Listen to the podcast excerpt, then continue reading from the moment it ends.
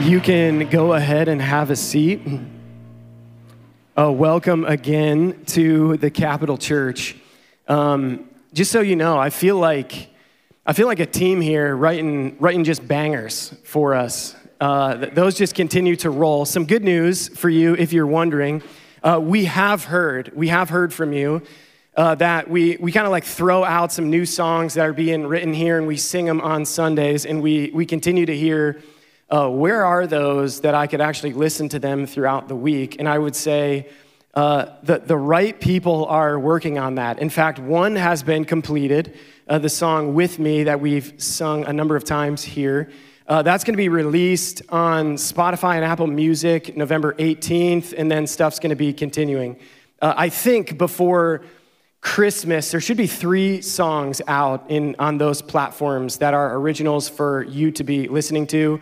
Um, they're going to come out before the holidays, is the plan. Not because they're holiday songs, uh, but just because that is the process. Uh, just so you know, I didn't know that the type of significant process it would take to like record that and then uh, have it be all mixed. I don't know. I don't do it. Um, but just so you know, that's being worked on. We're, we're uninterested in like creating a brand. Um, but we do want to get songs that were written for our church into your hands beyond this room. And so know that that's happening, and those will continue to come out. Um, as always, I actually got told a couple times last week that I didn't mention Ohio State football to start last week's service. And some of you were like, What's happening? We're way out of rhythm. Um, last week, it's like another easy dub, not a big deal uh, this week, even in 50 mile an hour winds. It doesn't, it doesn't slow the Buckeyes down at all. So, another win. We just continue to plow forward. Uh, and yesterday, a lot of implications on the college football playoff in the course of the evening. And Ohio State firmly cemented uh, in a good spot as it stands right now. So, know that, just so you're updated. Uh, last week, another win, and again this week, uh, which we come to expect here. Uh, also, shout out to just Ohio State athletics in general. Uh, the soccer team had a big win this past weekend. Uh, the golf team uh, won Cal Poly Invitational to finish the fall season, so shout out to them as well. I know when I start naming individual teams that I'm going to leave some out, so forgive me on that. But I know golf is just slaying teams, and so is the soccer team. So know what's happening across Ohio State athletics. Also, great job for being here at the right time, even with daylight savings. Uh, it's likely that you don't even have to think about daylight savings because you're not using a real clock. That's my assumption. It's like the phone will just go off at the right time because it automatically changes. That's my situation. Uh, but great job being here. Shout out to the parents uh, whose kids don't know it's daylight savings and get up on their normal schedule, which is an hour earlier. Uh, so, shout out to parents who felt like you didn't actually get an hour of sleep more. Um, and for those of you that are into college football and you're watching LSU and Alabama and that went late, and so you didn't take advantage of uh, last night's sleep at all, shout out to you as well. Great, great job being here. Um, one of the things that I hope you feel uh, as a part of our church is that uh, when we talk about things on a Sunday morning, I hope you feel like uh, we don't just like work really hard to just fill content. Like, hey, what are we going to talk about? Well, I think I can create content on this subject or that subject. I hope what you understand is that what populates the things we talk about on Sunday morning, the, drive behind all of that is we want to be most helpful to you. We want to be most helpful to our city. We want to be most helpful to students. Uh, we want to be most helpful to even families. Like, that's what's populating us. And I feel like as we finished up our Uncommon series, I had a couple moments this past week looking back and reflecting on some things. And I hope what you felt was there are some uncommon characteristics that can be common in your life and can lead you into more of the flourishing life. I hope you felt that because for me, it feels like we start a new series, and before we know it, we're finished with that series and moving on to the next one. And, and for me, it can feel like what, what's always the next thing? Uh, but, I, but I want to occasionally just slow down, reflect back on, like, man, what is God doing in my life? What should we talk about in a way that would best lead the people who show up on Sunday morning into the flourishing life? I hope you feel like that's what drives us.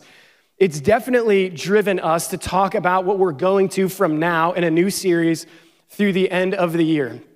Uh, it's not a creative title, it's called the Lord's Prayer. You can probably guess what we're going to talk about for the next seven weeks the Lord's Prayer.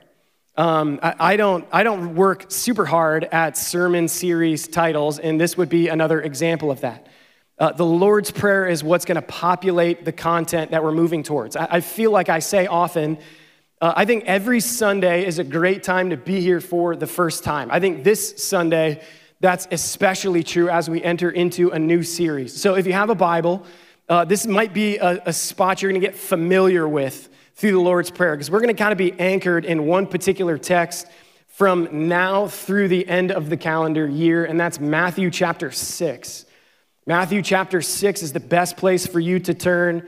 If you have a Bible, feel free to pull it out, open it up there. If you want to pull out a device, that's great too. If you don't have a Bible and want a Bible, uh, you can just take one on your way out at the table over there on the side. Uh, Shaylin and I, who, who's my wife, we got married in 2014. Uh, I was like raised in Pennsylvania. She's from Michigan. And uh, we got married, and she moved to Pennsylvania, rightfully so.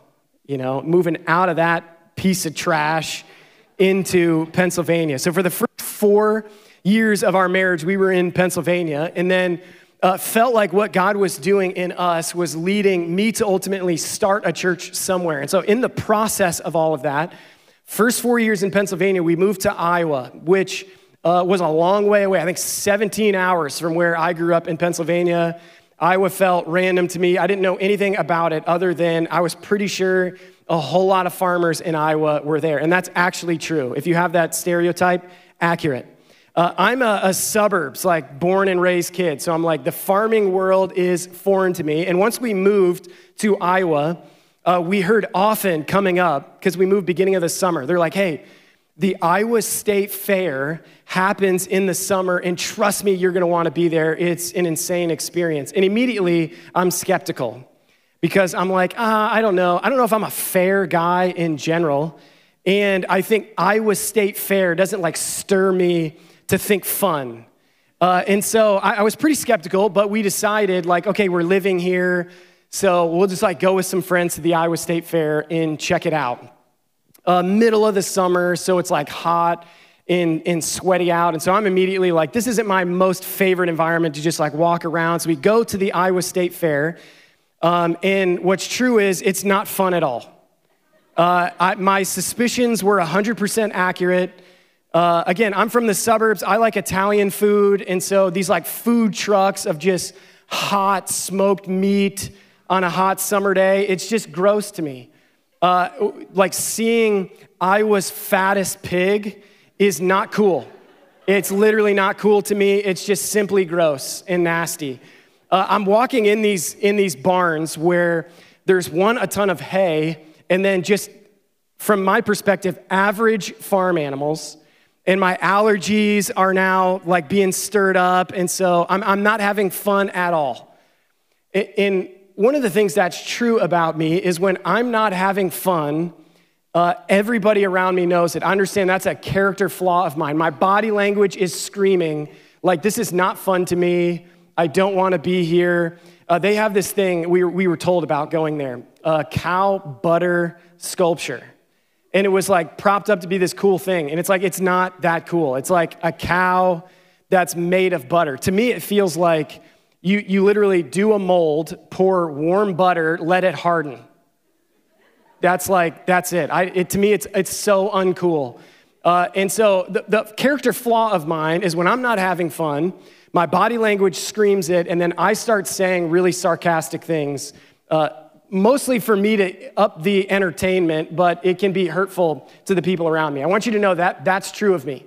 I, I hope as I mature, uh, I just start act like I have more of a fun time, even though I'm not. I, I think sometimes I'm in environments that is just not about me, and that's okay. I need to just pretend I'm having fun for the sake of everybody else. Character flaw of mine that I need to grow in.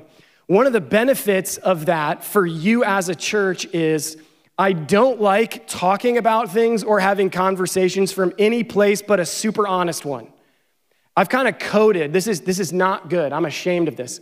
I've kind of coded this personality uh, when I'm in environments I don't want to be in and everybody knows it and I'm saying sarcastic things with like this morality of I'm just being honest. Like I can't live my life and, and not be honest. So if I'm not having fun, you're going to know I'm not having fun. Let me just say that's, uh, uh, that's not a moral good thing. But what's positive for you to know, I just want to have really, really honest conversations from here. If I'm up and I've got a mic and I'm talking about things, no, I'm uninterested in, in talking about anything but from a platform of honesty. And so we're going to be talking about prayer over the next several weeks. And particularly here this morning, I just want to have a really, really honest conversation about prayer. That's going to start in Matthew chapter 6. Jesus, before he gets into the content that's famously known as the Lord's Prayer, which is a, a number of statements he teaches a group of people to pray. Like, how do we pray? He gets into that content, but before he gets there, he wants them to overcome some hurdles that they bring into the conversation of prayer. And, what I hope to do is have a really honest conversation to do the same thing.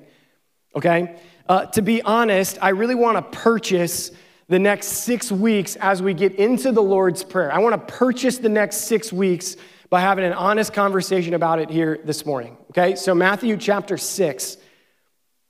Let me start by reading in verse 5. This is where Jesus really enters into a conversation about prayer. Here, here's what he says He says, And when you pray, do not be like the hypocrites, for they love to pray standing in the synagogues and on the street corners to be seen by others. Truly, I tell you, they have received their reward in full. But when you pray, go into your room, close the door, and pray to your Father who is unseen. Then your Father who, is, who sees what is done in secret will reward you. Verse 7 And when you pray, do not keep babbling like the Gentiles, for they think they will be heard because of their many words. Do not be like them, for your Father knows what you need before you ask Him. And then Verse 9, he says, This then is how you should pray. And he gets into what has historically been called the Lord's Prayer. Now, just so you know, we're going to get into the statements of the Lord's Prayer because I honestly think there is so much richness and gold in what Jesus teaches on prayer. But Jesus does some really interesting things before he gets into that content. He's convinced that people enter into the conversation about prayer with some dispositions that can be unhealthy as they enter into what prayer should be. He's saying to them, listen, let's first talk about what prayer isn't before we talk about what is. Because what's true is people are entering into this conversation with Jesus, primarily concerned about their reputation. And so he starts off by saying, listen, don't be so worried about other people thinking you're a praying person. Actually, become a prayerful person. He wants to address it, take a hurdle off the track so that he can talk honestly with them. He also says, man, you could come with a disposition that the more words you say, the more impressive those words are, makes you a more prayerful person. And so he's saying, I know you're coming into this conversation with that as a hurdle, so I want to take it off the track. It's apparently Jesus' position that he wants to have a really honest conversation about what people actually think about prayer before he actually gets into the statements of the Lord's Prayer. Let's talk about what it isn't. Let's talk about what will keep you from a healthy prayer life before we actually teach you what should characterize your prayer life. I want to have that same conversation with us here this morning. Because I know for me, and I think likely for you, you can come in here with some dispositions that can strip you from a healthy and flourishing prayer life. And so, again, I just want to be really honest because prayer is something that I think would be really easy for somebody like me on stage to yell at you about because it's likely you come in here and always feel like you could be doing better in prayer. I don't want to just stir up some shame in you. I want to say, let's just be really honest about how we think and how we feel about prayer before we actually get into the content of the Lord's Prayer the next six weeks. Primarily, I'm going to talk about three dispositions that can strip us from having a flourishing, thriving prayer life. And if I'm honest, I mentioned this is going to come all the way up to the Christmas season into the end of the year. And if I'm honest, what I really want for us and those who call the Capital Church home is for us to be prayerful people, for this to be a prayerful church entering into the new year. It's about this time. I know maybe it feels like, because it's kind of warm out, it doesn't feel like we're almost getting into the holiday season in the new year. But for somebody like me, I'm always thinking about, man, what do I want starting in January to be different in my life? How do I want to characterize 2023? And if I'm honest, I want to talk about prayer because I think it's going to be most helpful to you and most helpful to us, those who call the Capital Church home. And I also think it could help us as we start a new year to be prayerful people, to be a prayerful church. And to do that, I want to do what Jesus did. Hey, you can come feeling this way about prayer. Let's talk about it. Let's remove some hurdles. Then we can talk about the content of the Lord's Prayer to help us be prayerful people. Three dispositions. Uh, here's the first one. It, it, maybe for you, you don't have a healthy prayer life because prayer for you feels ineffective. Like, if we're just being honest, you could not have a healthy prayer life because if you actually boiled it all down, you just don't think prayer is that effective. You don't think it makes much of a difference. Now, th- this for me uh, it, it is like so real. Uh, I feel like the things in my life up to this point that I've been most diligent about praying about, that I've prayed most often about, that I've been most passionate in my prayers about, have really only led me to disappointment, not excitement. If I'm really honest with you, I can feel like the more I pray for things, the more I just become disappointed in no's. In fact, a couple months ago, uh, I was driving into work on a Monday morning, and if you could have just sat in that car and heard the honest things, I was discouraged, I was frustrated, I was upset, and I just decided on my commute to work to say some really honest things to God. Some of the things that I said were things like, Why am I even praying for things if you're just gonna say no to everything? In fact, I, I, had some things going on in my world, things going on in my life. I was really asking God to do some significant things, and I felt like I was only getting no's. And I was incredibly discouraged and incredibly frustrated, and to be honest with you, just mad about it. And so in the car on my commute, I'm saying, Why am I supposed to pray about things if you're just gonna say no? Why am I gonna like boil down my feelings and my thoughts and, and be passionate and be consistent about things in prayer if you're just gonna do what you wanna do at the end of the day, anyways? Felt like the harder I prayed for things, the more discouraging and heartbreaking the no's were. In fact, uh, about this time last year, uh, my cousin had a two year old a sweet little boy named Noah, and he was diagnosed with a terminal illness. And so our family across the board started praying and praying and praying and praying that God would intervene, He'd heal this boy, and he'd become healthy. And He didn't. He didn't. Noah died at two years old. And in these moments, I can feel like, why, why would I work so hard to be a prayerful person if it's just gonna be a no at the end of the day. In fact, I, I, I hope I never go to another two year old's funeral. I think, unfortunately, that is gonna be part of my story. It is gonna be part of my life. This was an absolute nightmare to watch.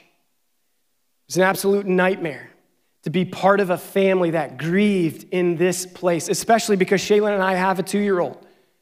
And so it felt easy for us to just like project thoughts and feelings of what it might even be like to lose a two year old. In fact, Noah died, and exactly a week later, my cousin and his wife had what would have been their second child. A week later, they had another boy. And I can tell you that adding another boy to the family does not mitigate the pain of actually losing a child. In fact, I've, I've been around families who've lost a kid, and some of the most harmful and hurtful things people say to them is like, oh, well, you have another kid, and maybe that will help. Or, hey, you got another boy, and maybe you'll just slowly forget about your first one. It's just untrue. The pain will be part of the rest of their life, the grieving that will come with losing a two year old will be part of the rest of their life. And I think if we're honest, some of us a big hurdle to being really prayerful people, to being passionate about our prayer life, to be excited about where our prayer is, to be on a pathway to a flourishing prayer life is honestly a disposition that I'm just not convinced it actually changes things. I'm just not convinced if I actually pray, it equals effectiveness. Think we can ask questions like why are we supposed to pray for things if God's already ordained the outcomes? If Jesus expects us to pray, it feels like it better be effective, or why am I doing it? Because I'm not the type of person that just wants to do religious things to waste my time if it actually doesn't change outcomes, if it's actually not better for me, if it actually doesn't provide for me and the people around me. I'm uninterested in just being a religious person. Are we actually pushed to prayer because it's effective? And if it's not effective, why are we doing it? I think these are valid questions. If prayer doesn't work, if it isn't effective, if it actually doesn't change outcomes, why are we supposed to be doing it? Maybe you've been here like me. Maybe this is a hurdle for you. Maybe you would say, this is why I'm not somebody who thrives in prayer. Like, if we're just honest with ourselves, I don't thrive in prayer because I'm not convinced it's effective. For those people, I want to say, you're not alone. You're not alone as somebody who's wrestling with that concept. But what I also want to say is, Jesus in the Lord's Prayer is going to say some really helpful things to us if this is the disposition we come to prayer with. I'm just not convinced it alters outcomes. Jesus is going to say some things that's going to add a lot of life and lead us into the pathway of a flourishing prayer life. So, this is you, you're not alone. But Jesus is going to say some things in the Lord's Prayer as we move through this series. It's going to be really helpful to those of us that feel this. It, maybe for you, this is where you're at. Maybe it's an effective thing that, that's holding you back, but maybe it's a performance thing that, seems to be holding you back. Like prayer may feel ineffective or it might feel like a performance. And when I say performance, I mean this in two different lanes. The first one is prayer for you feels like you have to prove to a holy, righteous, perfect God that you're the type of person who's worthy of yeses that you're the type of person that's just to be religious and devout and upright and good and moral so that you think that level of performance is to lead God to love me and like me. He might even be more prone to saying yes to the things I'm asking him for. For you, the hurdle might be performance. Like I just pray primarily to perform for God. I pray to prove to him that I'm a good person. And I think there are few lifestyles, if any, that are more crushing and exhausting than one that you have to perform to be accepted, valued, and loved. I think that's true spiritually. I also think that's true on a, on a human level. Like, like if you're a child who feels like in your home you have to be good at things and perform well and be proficient academically and be a great athlete or have a impressive career or be super good at the things you do to be loved and accepted, that is wildly unhealthy for any kid to be a part of. In fact, if you have human relationships that cause you to perform so that you can be accepted and loved, this is the reason people rightfully go to counseling for that level of trauma. It would be crushing to be in a relationship that you have to perform to be loved and accepted. That's true on a human level. That's also true in a relationship with God. I mean, think about the stress in the calculation that would have to characterize your prayer life if you're convinced God will like me or love me if my prayer life is what it should be. It, may, maybe you're more holy than me, but I am broken on a level that if my performance is always going to characterize a healthy or not healthy relationship with God, that does not put me in a very good spot. Because my prayer life has almost never been what I'm proud of. At times, if I'm honest, I feel like I'm supposed to pray as a follower of Jesus, and so I just kind of grind through the performance. Like God's gonna accept me a little bit more, He's gonna say yes a little bit more if I just grind it out, be mentally strong, and spend some time praying. Maybe for you, the hurdle is performance in that sense, but maybe it's performance in a sense of like what we say and how we say it and when we say it. It just becomes a ritual, just becomes formula. Like prayer for me is saying the same things about the same things. The, the, the, prayer Jesus is interested in drawing his listeners to is not one that heaps burden on shoulders. It's not a prayer life that you have to carry and struggle through. It's a type of prayer life that leads to freedom and like baggage being removed from you and you excitingly stepping into a healthy prayer life, not like, oh my, I, I gotta like do this again. Maybe for you, the performance that can hold you back is you just get tired of saying the same things about the same things. There, there was a moment in my life where I felt like I needed to really crank up my prayer life because it felt to me like it lacked power and passion and feeling. And so, what I did was I decided every single day I would get into a room by myself and I would spend some time praying. To make this an efficient time, I decided to create these like prayer lists so that I didn't leave anything off and I always knew where I was at and where I needed to go, which I don't think prayer lists are a bad thing. But what that led me to, it became the most dreaded half an hour to an hour of my day. I like hated when it was time to pray, and I'd get into that room just like, oh, I'm like so tired of this, saying the same things about the same types of people over and over and over again. It was so stale and it was so boring that for a while I just decided, you know, I just want to be a good Christian. I want to be a prayerful person. And so I'm just going to continue to get into that room, dread it, have a miserable time, but at least I'm praying and at least I'm doing what God has asked me to do. I, feel like if, if prayer for you is this boring thing, that you have to do or you dread getting into prayer, it's likely because performance is the thing you struggle with. It, it just becomes ritual, it just becomes a formula. You're saying the same things about the same things. And so you become callous about who you're talking to and what you're talking about and the power that's at work and at play. And for me, while I wanted to be a prayerful person, I started struggling with performance, and that half an hour started becoming so unfun that I eventually just stopped doing that. Because I think if you, if you struggle with performance, it's gonna hurt you, it's gonna harm your ability to get on the pathway to a flourishing prayer life. Because it's just gonna be boring, it's gonna be unfun. This is where I've honestly been. Maybe for you, you come with a disposition like, honestly, I'm not convinced prayer is all that effective, and so it's keeping me from being a prayerful person. Or maybe for you, it's a level of performance that's keeping you from being a prayerful person. And the third thing I want to talk about is prayer might to you just feel difficult. Like it, it more question marks than anything else.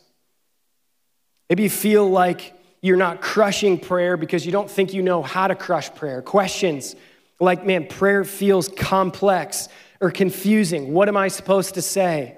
When am I supposed to say it? What are the okay things to populate my prayer? What are the things I shouldn't pray about? Does God actually hear it? Does He actually care? How long are my prayers supposed to be? What time of day should I pray? How many times of day? How many times a day should I pray? What should I feel as I pray? Should I be standing, sitting, or kneeling? Should I close my eyes? Should I fold my hands? It might feel like there's so much going on to have a healthy prayer life, and I just don't know where to start. I don't know how to do it, and so it's keeping you from a flourishing prayer life. In fact, for me, uh, I don't think anybody actually taught me this, but my proximity to Christianity made me feel like there was certain postures you were supposed to have in prayer or it was canceled. Like, like before dinner, we would always pray uh, as a family, like my mom or dad, sometimes my older siblings. And I was always very concerned that my brother would open his eyes. And if he did, I would immediately tattle because I thought, like, this prayer is canceled, and I need the family to know that it's Joseph's fault. His eyes were open, canceled. Uh, in fact, I, I, did some teaching years ago. We, I think it was like first graders through like fourth graders or something. Uh, and, and they were taught that, like, hey, when somebody, this was out of church, When somebody like stands up to pray, you close your eyes, you get all like, you know, sw- all swirled in here, you, you fold your hands, like this is what you're supposed to do. And I, I don't necessarily think that's bad, but when it was my turn to teach, I was like, hey, we're gonna pray. Let me talk to you a little bit about posture because uh, closing your eyes doesn't make your prayer more effective. Uh, that would be a difficult way to drive and pray. And I think you can drive and pray. And I would say folding your hands, it doesn't make God more impressed with your posture, therefore, he hears and responds better. I wanted them to know because I felt like I struggled with it so much. Like, if you're a kid, you're, you're, you're told to close your eyes in this, in this moment, in this environment. You're told to, to like fold your hands simply so that you don't get distracted. That's like it. it. It's not like canceled. You can't do it well unless you're doing it this way. I, I don't know what types of question marks for you surround prayer. I, I don't know if you're like, man, I just don't think I've got good answers to this. I don't know if I'm allowed to say these types of things. I don't know if I'm allowed to actually be honest with where I'm at and what I'm thinking. I don't know if I'm actually allowed to say that level of a harsh thing. Like for you, when I talk about my commute and just being really honest with me being angry at God about some things He's saying no to, you might think, like, ah, I don't know if I could say that type of thing. Is that okay? Is it not okay?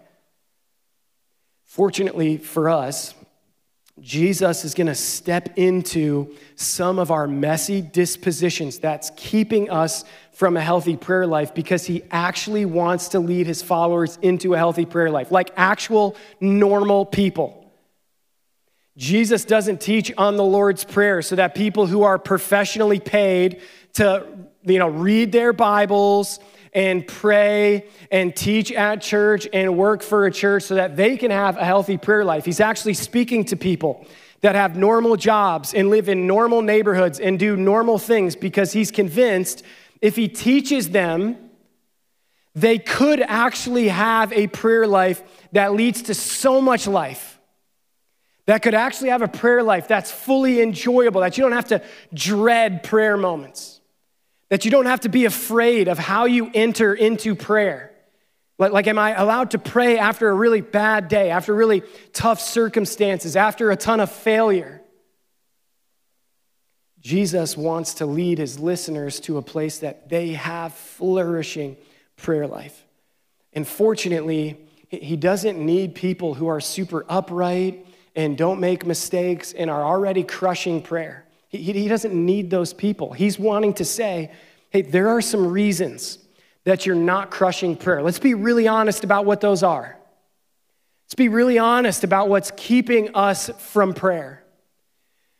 And then once we're honest, now let's see where we're at and where we can go. That's what Jesus is up to here in Matthew chapter 6. And so it's just my attempt here this morning to say, there's a lot of things. Maybe some I mentioned, maybe some I didn't. I think it would be common to walk in here not convinced prayer is all that effective.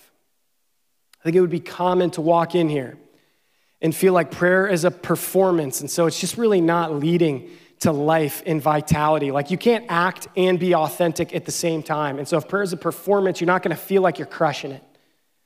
And maybe for you, prayer just feels difficult, too many question marks. I think, I think we can enter in here with all kinds of things that are hurting us. And so, like Jesus, I just want to be really honest. Here's where we're at. So, when Jesus actually starts teaching on prayer in the remaining verses here, we can see that and be led into what's better as it relates to prayer. Now, uh, I'm convinced that if we can just see what Jesus has to say on prayer, it's going to take so many hurdles for us off the track. I'm actually convinced that if we can just see what Jesus has to say about prayer, it could change everything for us. It, could honestly change everything for us. And starting next week, we're going to get into some of the things he teaches on prayer. And trust me, there is so much gold in what Jesus is about to say to people. And again, I'm, not trying to stir up shame in you for not crushing it on prayer. I think that would honestly be pretty easy for me to do. Like, you're probably not crushing it in prayer. Let's say you're not alone. You're not alone. You're coming to the table with maybe some things that are going to hinder you. Let's be honest about where we're at so that Jesus can lead us into a better place. I just want to help us take the lid off of prayer so that we can be prayerful people and we can be a church that is prayerful. So God can use us, work through us, and change us all in the means of prayer. I think that's possible, and that's where we're going to ultimately go starting next week. Let me, let me pray for us. God, I want, my, I want my prayers to be fresh. I want to be a prayerful person. I want to look forward to praying. I want to be somebody who's convinced that prayer is part of the flourishing life. I want to be convinced that prayer changes things. I want to be convinced that you don't need a performance on prayer. I want to be convinced that wherever I'm at, whatever's going on in my life, it's not too difficult to enter into prayer. I want to be somebody who's characterized by prayer, not just publicly, but in the most private moments of my life. You would see me as a prayerful person. I want to access that. I want to be driven by that. I want us as a church to be prayerful. I want so much to change in us and so much to change through us. And I'm asking through this series that prayer be something that becomes so radically different than it is right now in our lives, that it becomes something we look forward to, that we're driven towards, that we find life in, that we find a deeper relationship with you, that we love you greater. We've got populated prayers. We can fill content with prayers. God, we need that from you. We're not strong enough. We need your power. We need your grace. Would you give that to us? And it's in Jesus' name we pray. Amen.